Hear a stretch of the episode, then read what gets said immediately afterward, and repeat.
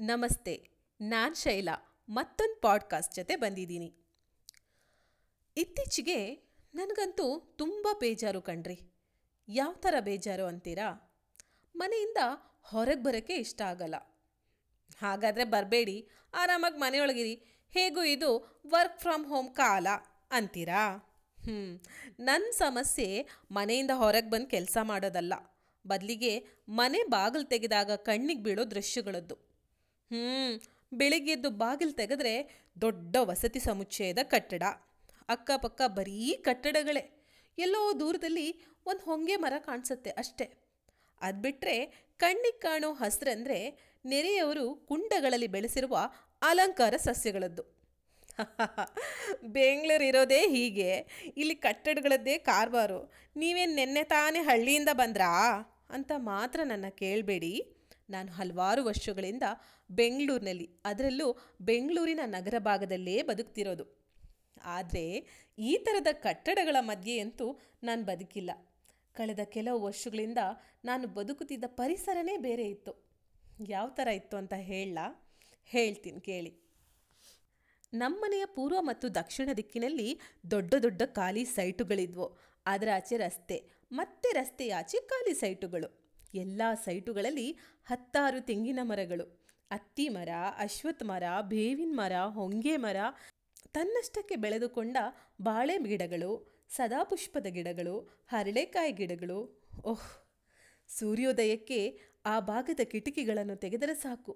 ಹಕ್ಕಿಯ ಚಿಲಿಪಿಲಿ, ದಿನದಾರಂಭದ ಕಲರವ ಹಸಿರು ಗಿಳಿ, ಅದ್ಯಾವುದೋ ನೀಲಿ ಹಕ್ಕಿ, ಗೀಜಗ, ಮೈನಾ, ಹದ್ದುಗಳು ಆಗಾಗ ಭೇಟಿ ಕೊಡೋ ನವಿಲುಗಳು, ಬಾವಲಿಗಳು, ಅಳಿಲುಗಳು, ಹೀಗೆ ಮನುಷ್ಯರ ಪಾಲಿಗೆ ಖಾಲಿ ಎನಿಸಿದ್ದ ಆ ಸೈಟುಗಳಲ್ಲಿ ವಿಭಿನ್ನ ಬಗೆಯ ಜೀವ ಸಂಕುಲವೇ ಆಶ್ರಯ ಪಡೆದಿತ್ತು.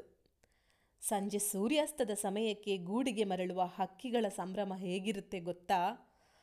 ಆಹಾ, ಅದನ್ನು ಅನುಭವಿಸಿದವರಿಗೆ ಗೊತ್ತು. ಒಂದಿನ ಮಧ್ಯಾಹ್ನ ಕಾಗೆಯೊಂದು ಕಾ ಕಾ ಎನ್ನುತ್ತಿತ್ತು.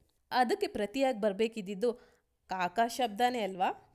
ಆದರೆ ಕಾವ್ ಕಾವ್ಗೆ ಬದಲಾಗಿ ಕ್ರ್ಯಾವ್ ಕ್ರ್ಯಾವ್ ಎಂಬ ಕೀರಲು ಧ್ವನಿಯ ಉತ್ತರ ಬರುತ್ತಿತ್ತು.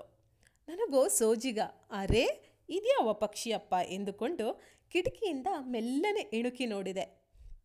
ನಮ್ಮನೆ ಕಾಂಪೌಂಡ್ ಮೇಲೆ ಕಾಗೆ ಮತ್ತು ಹದ್ದು ಪರಸ್ಪರ ಸಂಭಾಷಣೆ ನಡೆಸುತ್ತಿದ್ವು.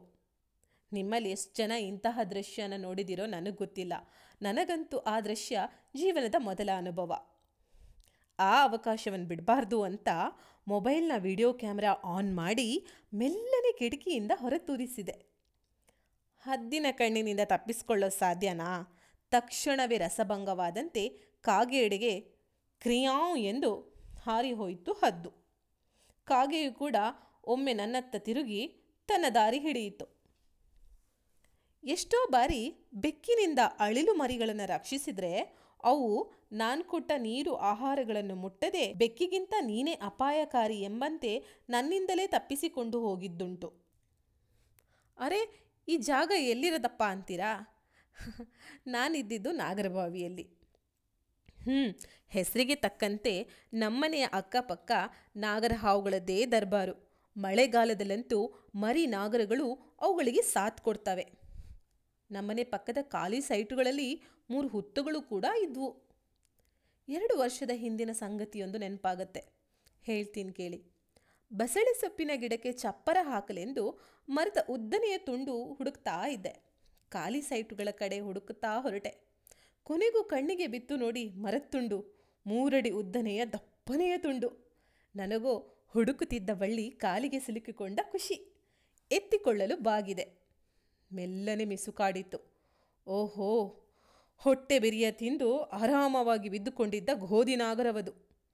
ಕಟ್ಟಿಗೆ ತುಂಡೆಂದು ಎತ್ತಿಕೊಂಡಿದ್ದರೆ ಅವತ್ತು ನಾನೇ ಕಟ್ಟಿಗೆ ತುಂಡುಗಳ ಮೇಲೆ ಮಲಗಬೇಕಾದ ಪರಿಸ್ಥಿತಿ ಬರುತ್ತಿತ್ತೋ ಏನೋ. ದೊಡ್ಡ ಹಾವುಗಳಾದರೆ ಮನುಷ್ಯರನ್ನು ಕಂಡ್ರೆ ಓಡುತ್ತೆ. ಆದರೆ ಮಳೆಗಾಲದಲ್ಲಿ ರಾಜಾರೋಷವಾಗಿ ಓಡಾಡುವ ಮರಿ ಹಾವುಗಳ ಕಥೆನೇ ಬೇರೆ. ಒಂದ್ಸಲ ನಮ್ಮ ಪಕ್ಕದ ಮನೆಯವ್ರ ದೇವ್ರ ಕೋಣೆ ಹೊಕ್ಕು ಸುರುಳಿ ಹಾಕಿ ಕುಳಿತ ಮರಿ ಹಾವು ಜಪ್ಪಯ್ಯ ಅಂದ್ರೂ ಹೊರಗೆ ಹೋಗಲು ಕೇಳಲಿಲ್ಲ. ಜೊತೆಗೆ ತನ್ನ ಪುಟ್ಟ ಹೆಡೆ ಆಡಿಸಿ, ಬುಸುಗುಟ್ಟೋದು ಬೇರೆ. ಕೊನೆಗೆ ಮನುಷ್ಯರ ಸಹವಾಸ ಅದಕ್ಕೂ ಬೋರೆನಿಸ್ತೋ ಏನೋ ಗಂಟೆಗಟ್ಟಲೆ ಸತಾಯಿಸಿದ ಮೇಲೆ ಹೊರಟು ಹೋಯಿತು. ನಮ್ಮ ನೆರೆಯವರೊಬ್ಬರು ತಮ್ಮ ಮನೆಗೆ ಬರೋ ಮರಿ ನಾಗರಹಾವುಗಳನ್ನು ಬಿಸ್ಲರಿ ಬಾಟ್ಲಿಲ್ ಸೆರೆ ಹಿಡಿದು ಜೋಪಾನವಾಗಿ ತೆಗೆದುಕೊಂಡು ಹೋಗಿ ಪಕ್ಕದ ಚರಂಡಿಯೊಳಗೆ ಬಿಟ್ಟು ಬರ್ತಾರೆ. ಇತ್ತೀಚಿನ ದಿನಗಳಲ್ಲಂತೂ ಚರಂಡಿಗೆ ಬಿಡಲೆಂದು ಹಾವಿನ ಮರಿಗಳನ್ನು ಬಾಟ್ಲಿಯಲ್ಲಿ ಹಿಡಿದ್ರೆ ಅವರ ನಾಲ್ಕು ವರ್ಷದ ಮಗಳು ಬಾಟ್ಲಿಯನ್ನು ತಾನೇ ಹಿಡಿದುಕೊಂಡು ಒಳಗೆ ತನ್ನಂತೆಯೇ ಇರುವ ಪುಟ್ಟ ಮರಿಯನ್ನು ನೋಡಿ ಖುಷಿ ಪಡುತ್ತಾಳೆ. ನಾಲ್ಕು ವರ್ಷದ ಪೋರಿಗಿರೋ ಧೈರ್ಯ ನಾಲ್ಕನೇ ತರಗತಿ ಓದುವ ಮಗಳ ಅಮ್ಮನಾಗಿರುವ ನನಗಂತೂ ಖಂಡಿತ ಇಲ್ಲ. ಬಾಟ್ಲಿಯಲ್ಲಿರುವ ಹಾವು ಬಿಡಿ ಟಿ ವಿಯಲ್ಲಿ ಹಾವು ನೋಡಿದರೂ ನನ್ನ ಕೈಕಾಲು ಇವತ್ತಿಗೂ ನಡುಗುತ್ತೆ. ಇನ್ನು ರಸ್ತೆ ಬದಿಯಲ್ಲಿ ಆಟವಾಡುತ್ತಿರುವ ಮಕ್ಕಳ ಮುಂದೆ ಆಗಾಗ ಪ್ರತ್ಯಕ್ಷವಾಗಿ ಬೆಚ್ಚಿ ಬೀಳಿಸುವ ಚೇಳುಗಳು, ಟೆರೆಸ್ ಮೇಲೆ ಒಣ ಹಾಕಿದ ಬಿಳಿ ಬಟ್ಟೆಗಳನ್ನು ರಾತ್ರಿಯಲ್ಲಿ ಬಂದು ಕೊಳೆ ಮಾಡುವ ಬಾವಲಿಗಳು, ಸದಾ ಜಗಳ ಕಾಯುವ ಗಡವ ಬೆಕ್ಕುಗಳು ಎಲ್ಲವೂ ಕಿರಿಕಿರಿ ಉಂಟು ಮಾಡಿದರೂ ಅವುಗಳ ಜೊತೆಗಿನ ಸಹಬಾಳ್ವೆಯಲ್ಲಿ ಒಂಥರ ಖುಷಿಯೂ ಇತ್ತು.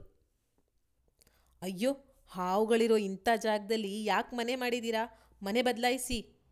ಎಂದು ಅಪರೂಪಕ್ಕೆ ಬರುವ ನೆಂಟರು, ಆಪ್ತರು ಕಿವಿ ಮಾತು ಹೇಳಿದರೂ ಕಿವಿಗೊಡದ ನಾವು ಕೊನೆಗೂ ಮನೆ ಬದಲಾಯಿಸಿದೆವು. ಯಾಕಂತೀರಾ? ಮರಗಳಿಗೆ ಮನಸೋತು. ಮನಃಶಾಂತಿಯಿಂದ ಬದುಕುತ್ತಿದ್ದ ನನ್ನ ನೆಮ್ಮದಿಗೆ ಭಂಗ ತರಲು ಅದೊಂದು ಮುಂಜಾನೆ ದುತ್ತನೆ ಬಂದು ನಿಂತವು ಜೆ ಸಿ ಬಿಗಳು.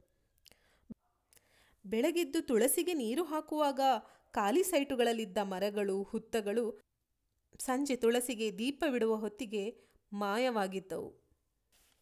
ಹೌದು, ಶರವೇಗದಲ್ಲಿ ಸೈಟುಗಳಲ್ಲಿದ್ದ ಮರಗಳನ್ನು ನೆಲಕ್ಕುರುಳಿಸಿದ ಜೆಸಿಬಿಗಳು ಅವುಗಳ ಅವಶೇಷಗಳನ್ನು ಅಲ್ಲಿಂದ ಸಾಗಿಸಿ ನೆಲವನ್ನು ಸಮತಟ್ಟುಗೊಳಿಸಿದ್ದವು. ಬೆಳಗೆದ್ದು ಆಹಾರ ಅರಸಿಕೊಂಡು ಹೋಗಿದ್ದ ಪಕ್ಷಿಗಳು ಸಂಜೆ ಮರಳುವಾಗ ನೆಲೆ ಕಳೆದುಕೊಂಡಿದ್ದವು. ಹುತ್ತವಿದ್ದ ಸೈಟಿನಲ್ಲಿ ಒಂದೆರಡು ಹಾವುಗಳು ಅಲ್ಲಿಂದ ಹೋಗಲು ಮನಸ್ಸಿಲ್ಲದಂತೆ ಹರಿದಾಡುತ್ತಿದ್ದ ದೃಶ್ಯವನ್ನು ನಾನು ಯಾವತ್ತಿಗೂ ಮರೆಯಲು ಸಾಧ್ಯವಿಲ್ಲ. ಇನ್ನಲ್ಲಿ ಬದುಕಲು ಏಕೈಕ ಕಾರಣವಿದ್ದದ್ದು ಹಲವಾರು ವರ್ಷಗಳಿಂದ ಜೊತೆಯಾಗಿ ಬದುಕಿದ್ದ ನೆರೆಹೊರೆ.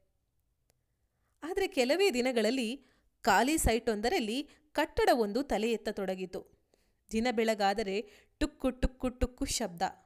ಕಾರ್ಮಿಕರು ಊಟದ ವಿರಾಮ ತೆಗೆದುಕೊಂಡಾಗಲೇ ನಮ್ಮ ಕಿವಿಗಳಿಗೂ ವಿಶ್ರಾಂತಿ ಸಿಗುತ್ತಿತ್ತು. ಪರಿಸರ ನಾಶವಾಗಿ ಆ ಜಾಗದಲ್ಲಿ ಶಬ್ದ ಮಾಲಿನ್ಯವೂ ಜೊತೆಯಾದಾಗ ಇನ್ನಲ್ಲಿ ನೆಲೆಸುವುದರಲ್ಲಿ ಅರ್ಥವಿರಲಿಲ್ಲ.